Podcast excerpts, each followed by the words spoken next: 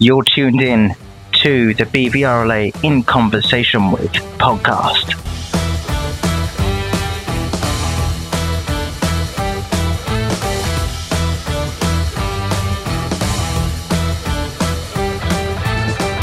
Good morning, everyone. Thank you for joining us for this live recording of our In Conversations with podcast with Harvey Perkins and Chris Sewell. Um, budget was yesterday. There wasn't an enormous amount which focused on the sector. So, what we're going to try and do is have a conversation, talk through what we do, what more we do know, what we don't know, what we think that means for the industry, and try and unpack this all a little bit for you for those of you who've joined for the live recording, you're welcome to ask questions throughout. We'll try and answer them as best we can. For those of you who are listening to this afterwards, thanks so much for joining the In Conversations uh, podcast series. Hopefully, it's something which you'll find informative and useful. Um, and we will try our best. You can always reach out to us afterwards. We'll try our best to answer your questions if you have them. So, with that, my hot take of the budget was we don't know anything more afterwards than we do before from a sector specific view. The biggest announcement to me was the 620 million for a targeted top up of plug-in grants and for infrastructure. But we heard about that in the net zero strategy last week. We knew that was coming. We were hoping for more detail. We didn't get it. Know exactly what a targeted top up looks like. Is 20 million of that 600 uh, going to the to the grants? Is all of it going to local councils for on-street charging? Is there any any space for for rental operations to get a piece of that? We still don't know. Um, at least we didn't see a change to the plug-in grant itself yesterday. Um, that was one thing which we had read about in the press and which we were concerned might happen as uh, as we've seen in other budgets. But broadly, I didn't get any great pearls of wisdom. It seems like the economy is doing better than we thought, which is obviously a good thing. But what is your take on it? And also, either you want to kick off. Um, okay, if I go first, Chris. Of course. So um, I I actually posted on LinkedIn yesterday morning that I dread budgets. Um, and and I fear that um, one of the reasons why the UK has such a horribly complex tax code is that every year chancellors feel the need to make lots of changes in order to entertain Fleet Street. Um, that's probably quite a cynical statement. Um, so I was quite pleased with a budget that basically was was broadly mostly good news. It was good news about the economy, or better news. I mean, obviously um, things have been pretty dire, but it was better news about the economy. Um, and he didn't seem to feel the need to make lots and lots of tiny little changes that would have entertained the accounting profession, but actually would just have made life a lot more difficult for everybody. Um, so broadly speaking, I, I, was quite pleased with the budget, and there were a couple of little things in there. Um, I'm not sure if there's an hour's worth of material, but there were a couple of little things in there that we want to talk about that we that we were we think were quite interesting. I mean, the other thing that was interesting is you know there have been three huge announcements, which is the increase in the corporation tax rate, mm-hmm. um, the the new 1.25 increase to NIC that will become the social care levy, um, and even with that, you know, it's 1.25 for the employee and 1.25 for the employer. So we've always been keen to say, well, that's 2.5 if you have those mm-hmm. together. Um, and there was the frozen uh, personal allowances and rate bands. Um, those three announcements predated the budget, um, but were fairly significant. You could you could argue he got the bad news out of the way. So that was my take. Exactly the same. I was very nervous hearing all the leaks over the weekend about what spending was going to be happening and how it would be funded. Um, but Harvey's right. Once you saw the Office for Budget Responsibilities figures, the CT, uh, the Health and Social Care Levy, frozen thresholds, and the better market or the better fiscal outlook, um, just means that the money was already there, um, which didn't see the numbers previously. So when you look at just the corporation tax itself, increases 25 billion a year um, by 26, 27. Health and social care levies 18 billion a year, and, and the freezing of the thresholds is just shy of 14 billion a year. So huge numbers, um, and Harvey says already announced prior to the budget. Yeah. Do you think that that we're moving away from these sort of spectacular budgets where they try and, at least this chancellor has moved away from these spectacular budgets where they try and cram it all in there and rather spread the news. Because as you say, those are enormous announcements, but they weren't made at budget. They, they were things we were well aware of beforehand. So we're going to get into a system of more announcements throughout the year so we don't have this huge buildup. And is that a, a good thing? I, I, guess it, pro- well, it's a personal view. Um, not everyone will agree, but I guess it probably is. Um, so the budget becomes more of a spending review. And if the government has got something to say, they come out and say it. You mentioned the plug in grants previously. Um, but the big thing about the last reduction in plug-in grant was it wasn't announced in the budget. It was announced a couple of weeks afterwards, and it came out of the blue, and it surprised everybody. So hmm. perhaps that's the way it's going to be moving forwards. You know, if they have something to say, they'll come out and say it. Um, and the budget will largely be a summary, a, a know, presentation of the country's accounts, um, which I guess is what it was originally intended to be. Yeah, fascinating. So, unpacking those a little bit, I guess the most interesting, or one of the more interesting, is the, the, the national insurance, the healthcare levy, and what that means. Because I've seen a lot of stuff saying that this could potentially help the salary sacrifice case, etc. Got any views on that? Uh, so, salary sacrifice um, has the potential to be huge we're talking to so many businesses about it, and I think everybody um, is very aware of the opportunity um, that salary sacrifice presents.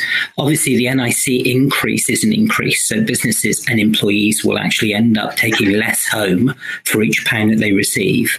Um, but if you take a salary sacrifice car, then that spins around because it means that the saving on having a salary sacrifice car is even greater.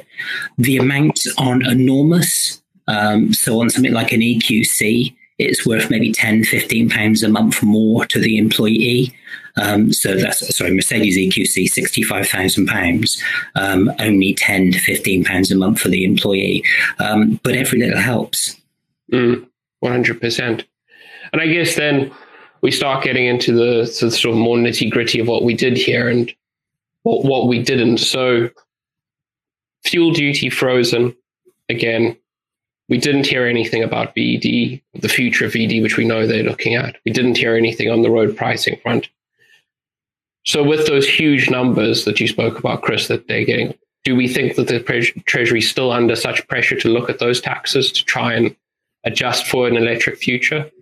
It was interesting. I, I looked into a bit more on the um, on the fuel duty, particularly where the OBR actually do include an assumption for people moving to electric vehicles.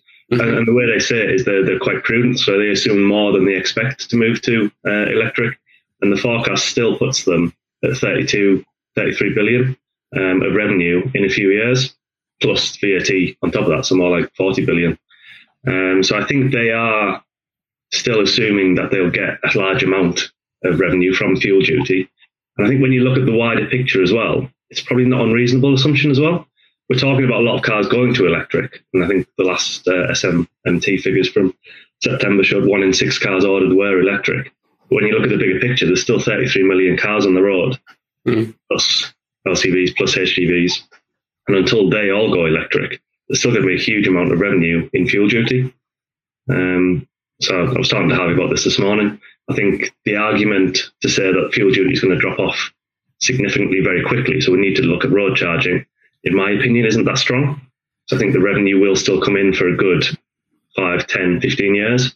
Um, that's not to say they shouldn't start looking at it because I'm sure there is other reasons to do road charging and not just to replace the fuel duty. It's, it's interesting, isn't it? Because road charging pops up every now and again. Mm-hmm. Um, it seems to me that we've been talking about it for a long time, and although it's a it's definitely a political hot potato, um, and you can see why the government would want to delay the conversation as long as it possibly could. There are a lot of huge positives to road charging not least replacing lost revenue. So 40 billion is a huge amount of money, and any reduction in 40 billion is going to hurt the treasury. Um, so not just replacing that 40 billion, but also, and Chris and I were talking about this this morning. You know, if, if you're on the M25 at nine o'clock in the morning, there's an argument that your pence per mile rate on road charging would be very, very high. Um, if you're on a country road um, on a Saturday, there's an argument it will be very, very low. Only road charging allows the government to target a usage charge so closely to reflect the harm being done by the journey. So yeah. I, I could see an argument for road pricing. Every time we talk to Treasury, they always want to talk about road pricing. They just don't seem to want to do it in public. Is that your experience as well, Tom? Yeah, I think it's one of those ones which, as you said, always bubbles up. Um, we every now and again there's a leak to the media that has been discussed and people are thinking about it. Um, I think the the thing for, from our perspective is that to make a road pricing scheme is incredibly complex, especially the one you're describing there, Harvey, where you're able to monitor exactly where people are going when. To do that is a six, seven year project um, to do that well. So Treasury doesn't have the luxury to just look and say, well, fuel duty revenues aren't, aren't going to decline over the next three years. They got to look next four years, five years, six years, seven years and we all know sort of government IT projects can slip. Uh, they don't have the greatest uh, record for being able to hit on time. We saw the challenges with WLTP's introduction and just how challenging that's been for manufacturers. I don't think we can realistically say we're going to completely overhaul our road tax system and not give ourselves almost a decade to do it. Mm. And that's when we really get into trouble because I don't think those fuel duty receipts are going to survive towards the end of this decade at a level exactly as you say, Harvey. 40 billion pounds is a lot of money. Even if you lose 10%, 20% of that to electric vehicles, that is billions and billions of pounds, which the government probably doesn't have. So our strong preference is to start the conversation as soon as possible in the open, as you, as you say, to make it something which we can engage with, have robust discussions, because else you set yourself up for pain. And this is really my frustration around not seeing more years of company car tax published. You create the expectation that when they do publish it, it's going to be bad. That when we do get to the year beyond the years we know now, we're not going to go from 2% to 3%. We're going to go from 2% to much, much higher. And the reason they're holding back is because they don't want to give us the bad news. Well, people are going to be in their cars by then. And all you're going to do is you're going to create another scenario of just like you told us to get into diesel, and now you're taxing us out of diesel. You're going to tell people to get into electric and you're going to try tax them off the road. So our, our message has been quite clear to Treasury from the word go, give us certainty so we can plan, even if it's bad news. Even if you want to tax the electric car, company car quite heavily from 25, 26, just tell us. That way businesses can actually plan. I'm not sure what your customers and, and, and the people you talk to have been saying. So it's, it's interesting the point on diesel that you just touched upon there, and I, I know I keep hammering this. It was only 10 years ago 10 years ago that it was government policy to push people into diesel cars. And we had low emission rates for vehicles that emitted less than 100 grams of CO2. It seems crazy now. And that obviously was under the previous emissions regulations. Um, so it just goes to show, you know, why some people can be cynical. Um, because over a 10 year period, who knows what policy will be? Of course, you know, 2024, we could see a change in government. You could argue that this government may want to leave those decisions to a new government um, and push those problems forwards. Um, in terms of the um, rates themselves, that there was a bit, I mean, this is fiddly detail. There was a bit yesterday in terms of um, the government actually confirming the rate to April 2025 prior to that, they just uh, made a commitment to keep them in the same sort of area. Now they've actually physically confirmed them, so that's good news. We know what the rates, the scale charge rates, will be uh, through to 2025. And to be fair, Tom, I, and I'm thinking back sort of 10, 15, 20 years. I can't remember a time when the government had ever given us more than three to four years worth of future rates. The argument is always that they would give us a replacement cycle because the point of the scale charge is to encourage people to make the right decisions.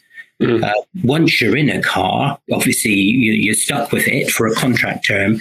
So it, you could argue it's unfair to in, dramatically increase the tax charge on a car you've already got. Um, so there is an argument that you know we would have to wait until next year or the year after in the normal cycle of things to see them confirm rates post 2025. And logically, those rates will have to go up.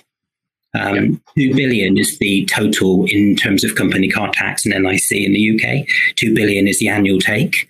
Um, as of at the end of April 2020, it's not 40 billion, but it's still 2 billion. It's still a huge amount of money. Um, we know that there are getting on for 300,000 EVs on the road in the UK. I'm guessing a lot of those are company cars. So I'm guessing a lot of that 2 billion is evaporating and evaporating quickly. Um, that can't stay like that. Treasury's goal is to make sure there's sufficient income coming in to meet the government's spending commitments.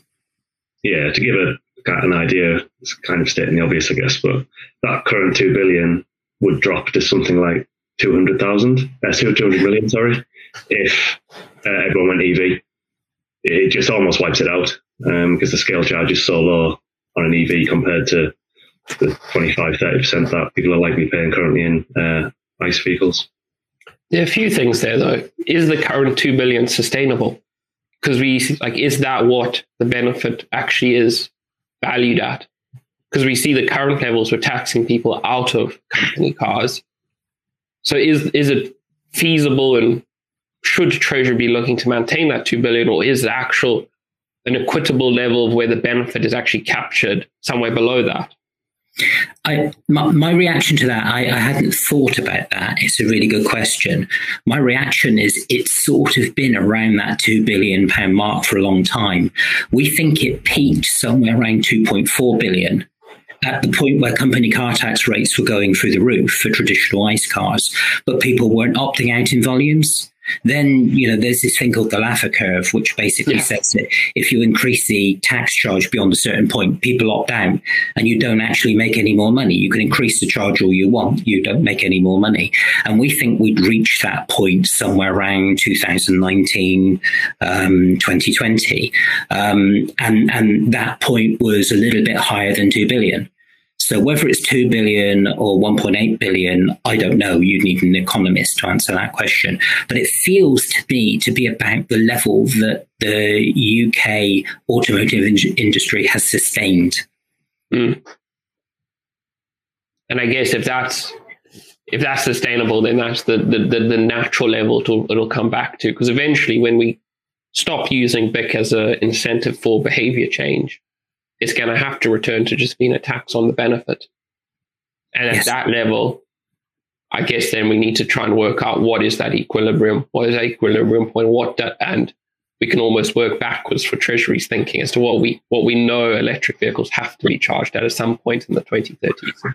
So we did an analysis, didn't we, Harvey, where we looked at certain cars and what scale charge would have to be to still be kind of commercially uh, viable for employers and employees. And it's got to get to something like 10, 12% um, instead of the 2% for an EV before mm. it starts looking unfavorable to the employee.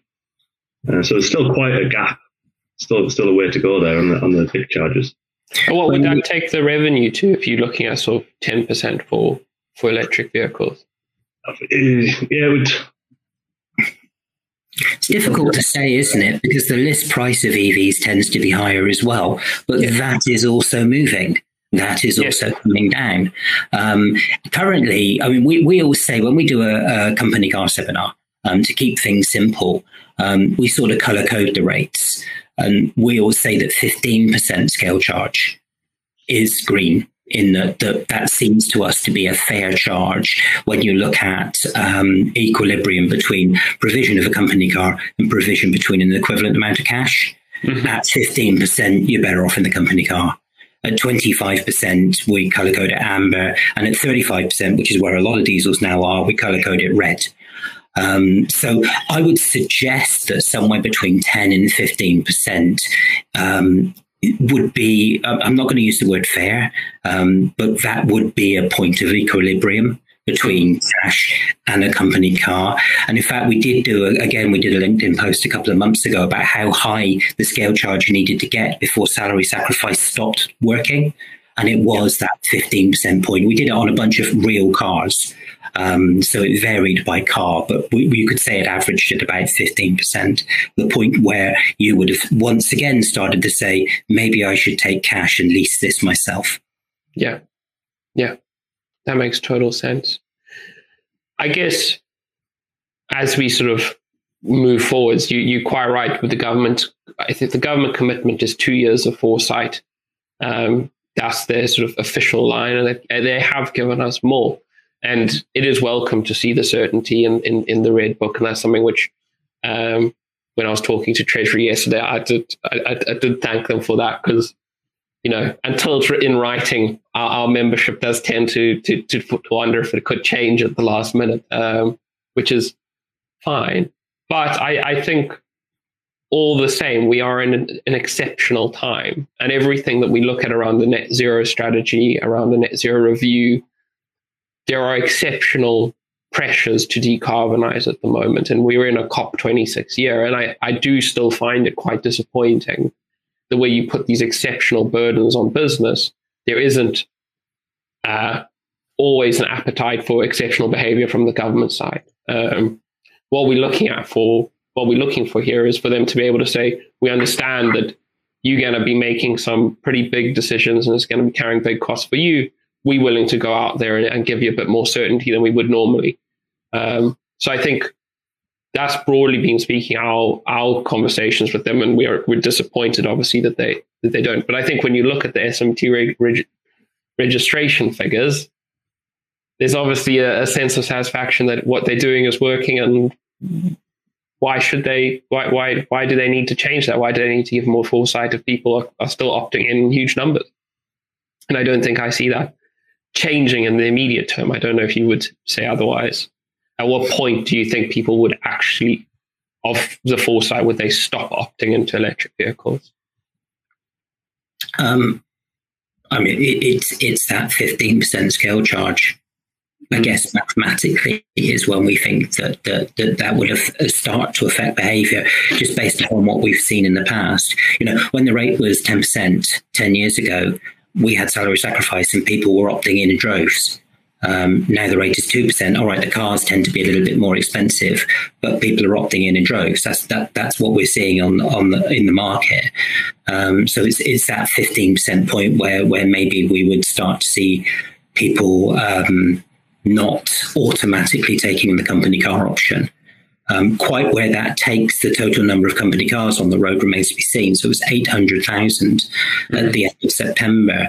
Um, we think that might be the low point so you know, if you, so so that, the uh, numbers that were released at the end of September, which were to April 2020, you think how many EVs were available then versus how many EVs are available now? And that's the other thing that I think is changing. You know, if you go back to 2018, 2019, there really wasn't a lot of choice and what you could have was quite expensive. Now there's a huge amount of choice, and there's some very desirable cars. You know, cars like Polestar 2, ID4. Um, yeah. The MQ4. The, these are cars that, that you, you you you may not even need to be incentivized to have because they're very very desirable in their own right, and yet we have this huge incent-. I, I guess to, to bring that, how many years of foresight do you think? At what point, when you've got one year of foresight and you're in a three year contract, two years, th- three years. When do people stop adopting? I don't know. Do you have a view a view on that? I I, I don't um, because I've, I've, no idea how quickly rates will change. But all I can say is, you know, if it was four, the argument for an EV would still be outstanding. If it mm. was six, it would still be outstanding. If it was eight, it might be a little less outstanding. Um, yeah. You know, it, it, it, it's got a long way to move before it's anything other than compelling. Yeah, I think when we were speaking to the clients looking to put them in now, before the announcement yesterday, where we could only say the, the, the promise to keep them to a similar level to 2025, there was a bit of nervousness. I think them fixing it now for the, the, the typical three three year cycle, I expect a lot more companies to be more comfortable implementing it, and therefore employees taking those vehicles now for three years in two years' time, if they've not obviously published any further dates, uh, further figures, I think taking a new car might be difficult. Mm-hmm. But they've got to keep up that three-year cycle minimum. That's it. Okay. So we've still got a little bit of time, you think, before this sort of wholesale challenges, which we next for onwards to the next fiscal event. Um, sweeping back to to some of the other parts of the budget, we didn't see anything in this budget which was similar to the super deduction or sort of the, the innovative chancellor, which we saw at the the last uh, the last fiscal event. I wondered if you were if you had any views on that. Do you think there were lots of cries before this budget for things like uh, full expensing to develop the the investment side of the UK in a sort of great way, somewhere where we are sometimes a little bit of a laggard. Um, I think the focus was instead on R and D credits and reforming that. Um, what is what is your take on on is that a missed opportunity, or do you think the super deduction is functioning well? And the, so we, we, we did see um, an extension of the annual investment allowance for another year. Um, I mean, the fiddly detail, but but still welcome. Um, we still have the super deduction, um, and we also have the 100% first year allowance. Um, those are pretty attractive. Um, there is a question mark when you um, sell those assets three years down the line, four years down the line, and the corporation tax rate is then 25%. Percent mm hmm You're getting a big deduction at 19% and then a clawback at 25%. So the maths isn't quite as clean as everyone might suggest it is, but it's still welcome. Um, we were, I guess, you know, and it was a long shot, but if you're talking about innovation, um, it's fascinating to talk about things like mobility allowances. Mm-hmm. And, and, you know, should we be focused so much on cars? Um, if you come out of a diesel car and into an EV, obviously you have made an improvement. Um, but are you better on public transport? Should we be incentivizing more public transport, cycles, all of all of those things? I mean, the, the CO2 emissions of owning and riding a bicycle are zero. Um, had a debate on LinkedIn um, over the last couple of days about whether going on a train um, involves you emitting any additional CO2 or whether that's zero because the train was already there. Um, but our tax system doesn't really incentivize people, um, particularly around commuting, to to travel in a, a, a genuinely lower CO2 or zero CO2 way. Um, but you know, despite the lobbying, we saw nothing around that. You could argue that would be genuine innovation. Mm. We would obviously like to see some more support for shared mobility, which we think is sort of part and parcel of that uh, that offering that if you only have a bicycle, you can sometimes need to do a longer trip, and a car has a role for that, mm. but perhaps not a private car. I think it's a, a, wider picture. I see we got a question. You can, if you can pop that up on screen, it would be great.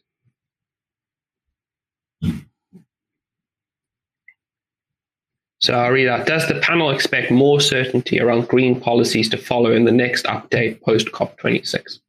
I guess this is the question of whether or not we think powder's been held back because there's a massive global summit here next week, or whether we can expect more. Certainly, there was a deafening silence around green finance, other than signaling the fact that the London is now the world hotspot for that.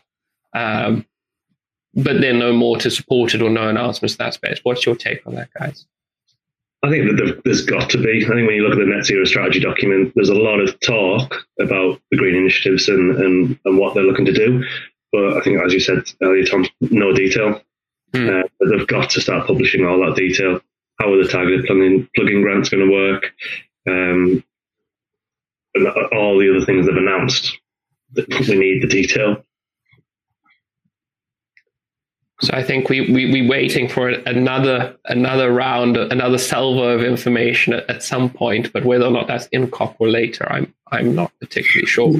It would it would be um, almost a wasted opportunity if mm. they didn't use that stage.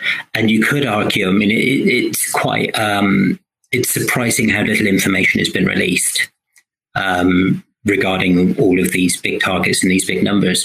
So you could argue that, you know, when they then at COP26 actually gave us more information and gave us more detail, A, they get the headlines, which I'm sure is what they want, and B, the whole thing will then make sense at the moment, it's it's almost surprising how silent they've been on the detail. So, so you know, in two weeks' time, we may look back and say, "Hey, that was what we expected after all." Yeah. Another question has come through: the advisory electricity rate. This is a this is a hot topic. We didn't see anything in yesterday's budget, but are we likely to see reform soon? So this, this I think I, I wanted to talk about this, um, and and th- there's a piece around complexity. There's a piece around why does everything have to be so complicated? So you could extend beyond that to chargers and workplace chargers and home chargers and the whole question of who pays for them and whether or not they get a grant. Um, it is all incredibly complicated.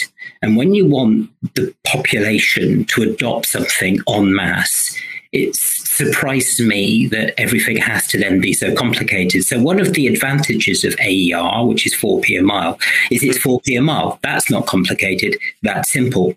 The problem we have, though, um, and I have to own up and say I don't have an electric car, so I don't have any practical experience of this.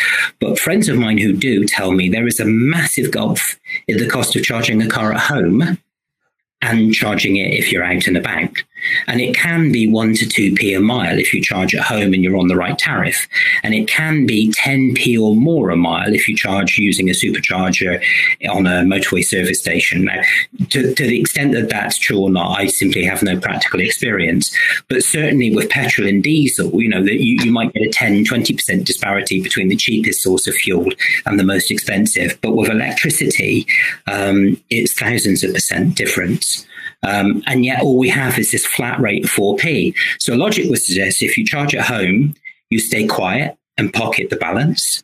And if you charge out and about, then you argue that you're um, seriously out of pocket. Um, we have done work for a number of clients who've argued that those rates um, should be higher. Um, and absolutely, if you can evidence that the charge that your employees are actually meeting for business mileage is higher, then that's a conversation you can have with HMRC. Um, and, and we're involved in doing that for a couple of clients. Um, but I'm not really sure from this concept of how you make things simple, um, how you actually then um, come up with a policy with multiple AERs depending on the circumstances in which the employee charges a vehicle, if that makes sense. Yeah, so the AR is a difficult one. I think it's become especially difficult given the current energy crisis. We've had communications from members and their customers about the current soaring energy bills making the full P mile even unachievable for people at home, where tariffs have seen substantial increases in the in the recent period.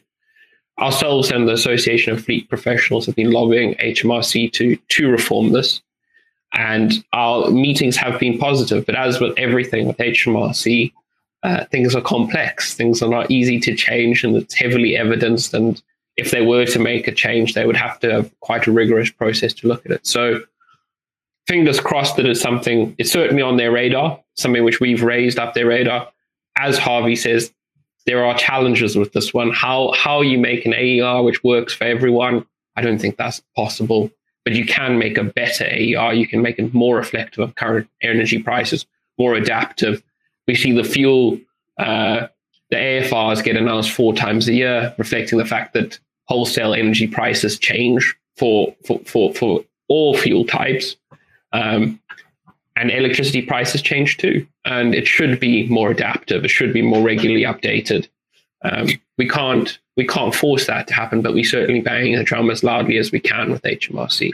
But do you find that when you say that to HMRC, they then say, well, if you feel that it's not appropriate for any given company, you're welcome to talk to us about what's appropriate for that company and, and based on evidence. So they sort of have that get out of jail card free. That, that obviously, you know, if you if you don't think 4p is enough and you can evidence that it's not, then you can pay the right amount. Yeah, I, I think the signaling effect is not lost on them, though. The fact that the 4P sets the tone for the industry and that simplicity argument that if you if you are doing a signaling device, it should be accurate. I think that is appreciated by HMRC. Um, the fact is, there's just a lot that HMRC does, and, and not everything can get the focus it perhaps deserves at all the, at all the time. But hopefully this one's up their agenda after the work that us and the AFP have done. I see another questions come in. Um, did we see anything around shared mobility and car clubs in the budget? I think the simple answer is no, unfortunately. Um, there's kind of points towards it, I think, in the net uh, zero strategy document. Yeah, and the TDP. At, yeah, looking at shared mobility, but as far as I saw, nothing nothing, anything in, in the budget, unfortunately. No, unfortunately, when we were speaking to Treasury yesterday, their comments were the TDP has got a lot of non fiscal incentives, which it discusses things like guides for local authorities, um, uh, which will all be coming out later. It doesn't seem it doesn't seem like there's going to be more money towards this right now. Perhaps we'll see at later fiscal events. I think there's certainly been a step change within government around the focus on shared mobility. Um, there was a clear signaling that shared mobility has a role. We see in things like uh, Birmingham's latest car ban plans. Uh, well, you, that's me being a little bit facetious, but they're they're more stringent uh, measures encouraging private car users from not driving mm. through Birmingham. Um, shared mobility is viewed as sort of the exception to that rule. So I think at a local authority level, there's going to be a lot of work to encourage shared mobility, and perhaps Treasury views that less as a central government uh, position and more as something for the local authorities to take on. And we did see a lot of money being given for broader transport projects at local level. So a lot of leveling up. So a lot of uh, spending for the devolved administrations. Uh, when we sort of talking what are the headlines that came out of this, I think the, the leveling up agenda is uh, well and truly central to sort of Boris Johnson and Rishi Sunak's vision of, of what their legacy from this parliament is going to be. Yeah another question is coming is is it worrying that there was not much at all on EV infrastructure investment, charging networks, etc.?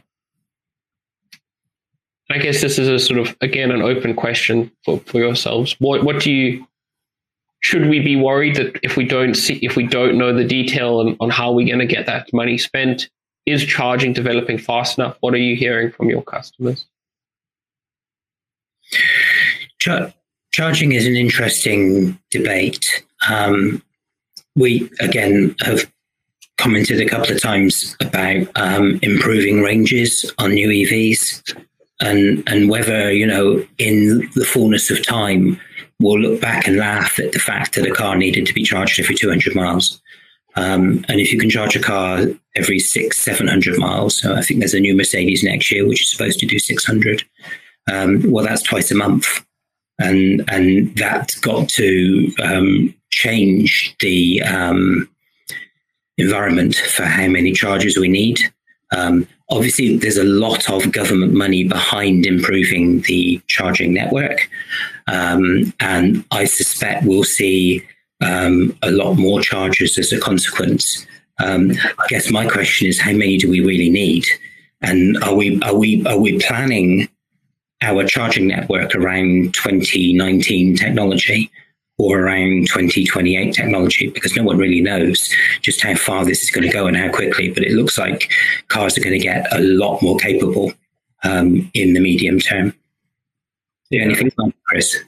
It, it, it is that point, isn't it, around the change in consumer behaviour, where at the moment, obviously, you need to go and get fuel, you'd go to a petrol station. Hmm. Going forward, you might go to a supermarket and whilst you do doing your shop, you charge your car. Uh, I think Tesco are investing huge amounts of money in their EV infrastructure in their car parks. I think that'll be the step change. And obviously, again, I keep referring back to this net zero strategy document, but they're talking there about investing in EV infrastructure, but without any of the detail. So we need that detail to understand what they're actually going to be doing. And I guess this then opens up another discussion. I know we were talking previously about the super deduction a lot of this inf- infrastructure is incredibly expensive. When the super deduction first came out, there was a lot of speculation that it might enable people to more effectively afford charging infrastructure. And obviously, doesn't have the same challenges of disposing of the asset and the clawbacks, etc. Has that come to fruition, or are there still areas of uncertainty around the super deduction and if it will actually work for infrastructure? So th- this isn't particularly my area, um, but there seems to be a debate about whether or not the super deduction would even apply to a charger. Um, and this is back to whether it's a, a, main asset pool or whether it's a fixture and yeah. what rate would apply. However, whether it's a 100% or 130%, that's still full recovery of the cost or more in year one. Um, so I, I don't have any practical experience of what that means to the market. Um, but compared to rates we've seen historically, um, it's a very generous position. Mm. Uh, and I don't think the direct tax treatment, therefore, will be holding anyone back. Yeah. I definitely think that the more mechanisms there are, the more routes to this, the, the better. And there certainly do seem to be some generous approaches, uh, even if they're not the most uh, most straightforward. Um, unfortunately, as that as that is. Did, did um, you? Because I, I, a number of organisations engaged HMRC in this mm-hmm. debate about whether or not the 130 percent would apply. Um, have you discussed that with Treasury? Yeah, so we we've had a few discussions with them, and it's as you say, it, comes down to the by case by case, basically, um, and it's incredibly complicated.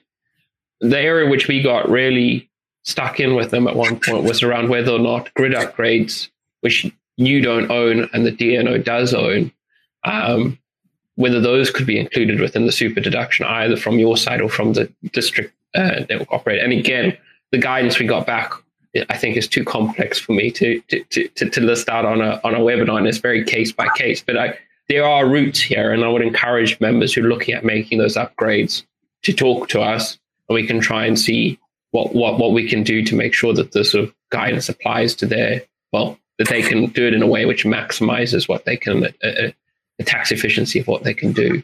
Um, but there are certainly routes forward, whether or not that they well know. And I think this is a fairly niche area. Uh, the super deduction is quite confusing, and it's something which I don't think everyone has uh, fully understood its implications. So we we found um, a wizard on the HMRC website yesterday to help guide employers and employees as to the tax treatment of charging. Yeah. Um, and it reminded me, I, I, you go back to the 1980s and, and textual adventure games like Zork. It was a bit like that. You know, you have to answer 46 questions and then you get killed by a troll. the, the, the, thing that's staggering about all of this, and this is true of our entire tax code, but particularly this area, is it's so complicated. You have to ask so many questions to determine the tax treatment. And yet, charging an EV is absolutely fundamental to what government have set out to achieve. So why can't they, you know, they can simplify the rules on alcohol duties. Why can't they simplify the rules on charges? Why can't they be just be generous, state um, state what the deductions are, and stop worrying so much about who paid for it and where it sits, etc., etc., etc. I know you can't simplify down to 4p a mile. Um, yeah. You can simplify it a long way from where it is, and that would really, really help.